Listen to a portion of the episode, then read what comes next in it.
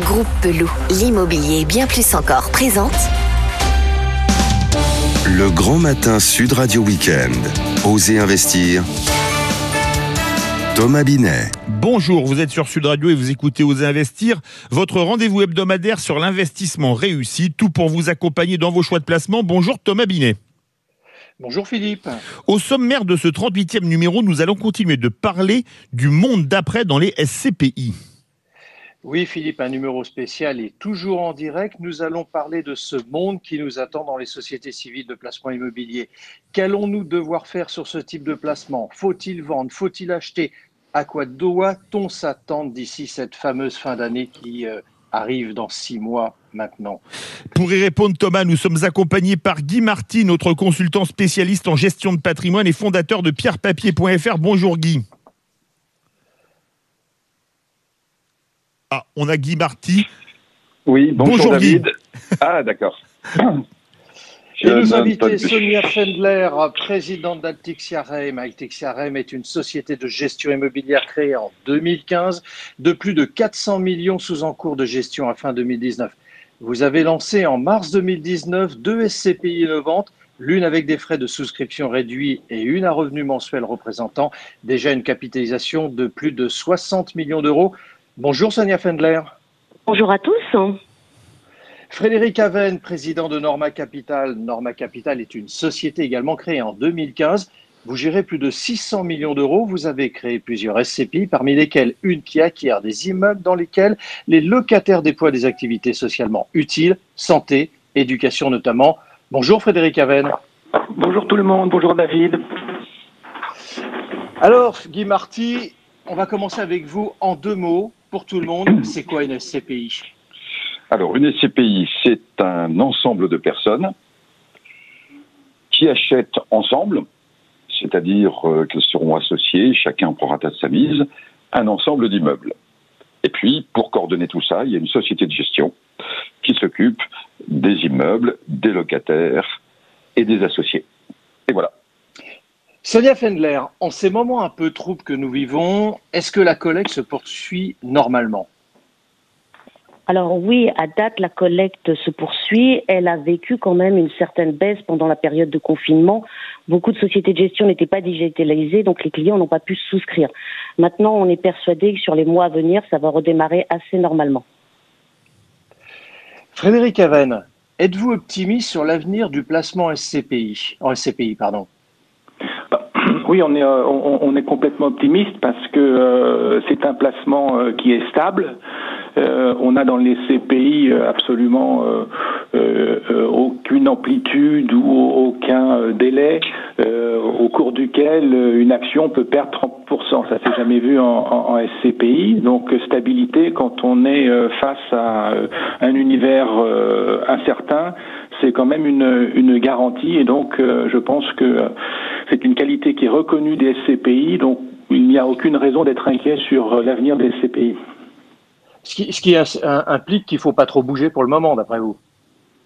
Non, faut pas, faut pas bouger. Ben, il n'y a pas de raison de bouger. Je pense qu'aujourd'hui, euh, il n'y a pas de euh, baisse qui a été euh, actée. des baisses à anticiper, on verra. Pour l'instant, personne ne le sait. Puis la SCPI peut jouer à fond un rôle de valeur refuge, ce qui permettra d'avoir de nouveau de la collecte forte. Donc, tout va bien pour les SCPI. Guy Marty, vous avez une question pour Sonia Fendler? Oui, euh, comme pour beaucoup de ces pays, on peut acheter Sonia les vôtres aussi bien directement que dans un contrat d'assurance vie. Dans quel cas vous recommandez plutôt l'un ou plutôt l'autre? Alors, c'est vraiment des montages patrimoniaux totalement différents. En direct, vous avez l'avantage de pouvoir le souscrire à crédit. Donc, vous savez l'intérêt euh, de, l'écart entre l'intérêt et votre rendement qui est intéressant. Vous pouvez le souscrire également au démembrement, c'est-à-dire que vous gardez par exemple que la nue propriété et l'usufruit, vous le donnez à quelqu'un d'autre et donc vous l'achetez moins cher. En assurance vie, vous n'avez pas ces montages patrimoniaux. Par contre, vous avez un avantage conséquent qui est la liquidité de votre investissement. En contrepartie, vous avez également un rendement légèrement plus faible puisqu'il faut que vous rajoutiez les frais de gestion du contrat d'assurance vie. Donc, c'est vraiment deux montages patrimoniaux différents, très complémentaires et il faut vraiment que chacun d'entre vous, vous puissiez regarder ce qui est le plus euh, adéquat par rapport à votre situation patrimoniale. Frédéric Aven, Vous investissez en région. Est-ce plus sécurisant que de France euh, dans le contexte actuel? Je pense que ce qui est sécurisant, c'est la diversification. Euh, et on a vu dans la crise actuelle que certaines régions euh, avaient plus souffert que d'autres. Donc nous l'objectif c'est pas d'aller dans la pampa, c'est d'aller dans des grandes métropoles régionales et de diversifier. C'est-à-dire on est un peu partout en France, on est dans la région à Lille et, et, ses environs, on est à Bordeaux, on est à Nantes, voilà des, des régions dans lesquelles nous investissons. Donc je pense que l'Île-de-France est un poumon économique et le poumon économique de la France mais pas que, euh, et les régions sont aujourd'hui euh, extrêmement actives. Sonia Fendler, vous avez des SCPI dont les actifs sont des commerces dans le grand week-end matin là, que, que Philippe David anime et dans lequel il y avait le débat. On a parlé de l'explosion du chômage. Camailleux, La Halle, Naf Alinéa, entre autres, rencontrent de très graves difficultés, au point pour certaines d'ailleurs de déposer leur bilan. Êtes-vous inquiète pour l'avenir dans ce secteur? Quel commerce pour lequel vous êtes exposé? Alors, on est toujours convaincu par le commerce malgré la crise du Covid.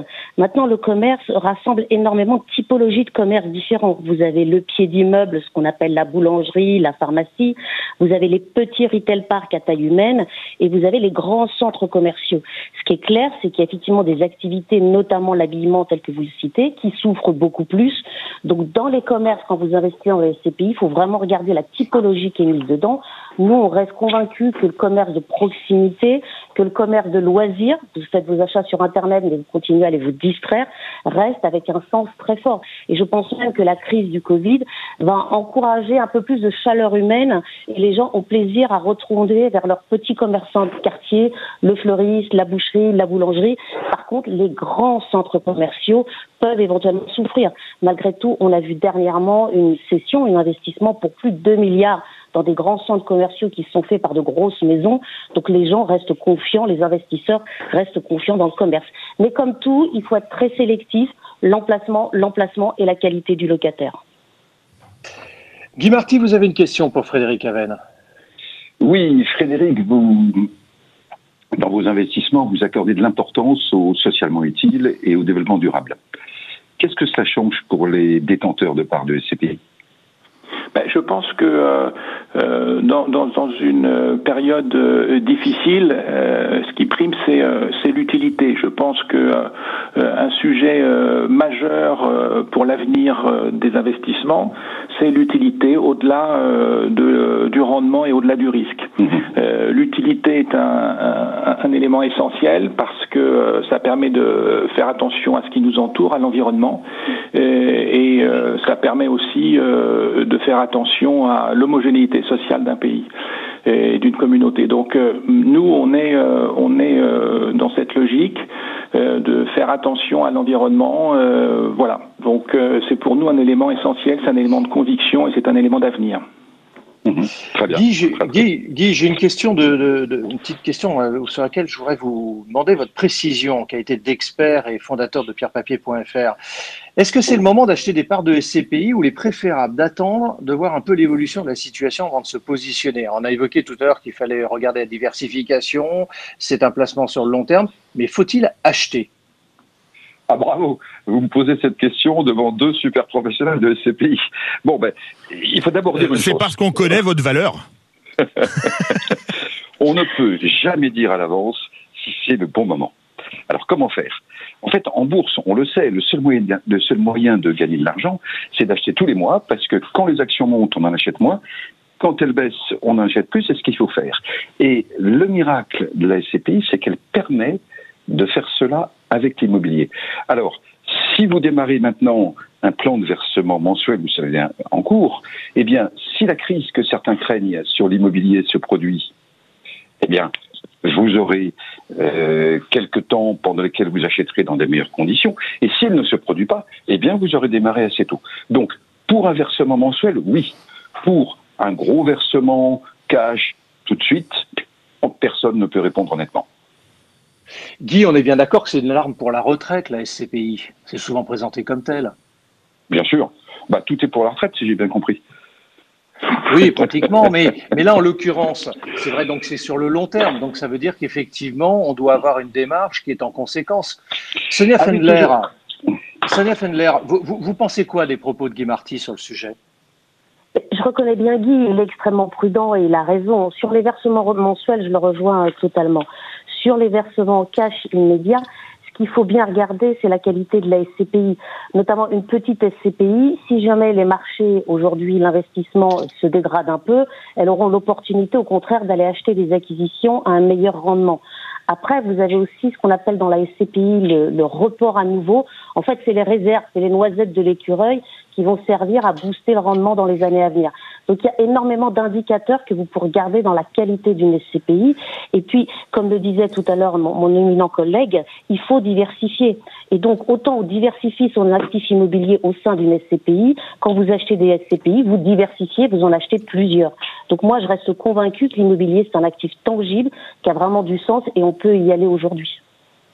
Frédéric Aven, si un de nos auditeurs souhaite placer de l'argent en SCPI, de combien doit-il disposer pour que ça soit intéressant pour lui? C'est quoi le ticket d'entrée euh, concrètement? Le, ticket d'entrée, nous, on a deux, deux SCPI. Euh, pour l'une, euh, le ticket d'entrée, c'est 5 parts à 200 euros. Donc le calcul est vite fait, on parle de 1000 euros.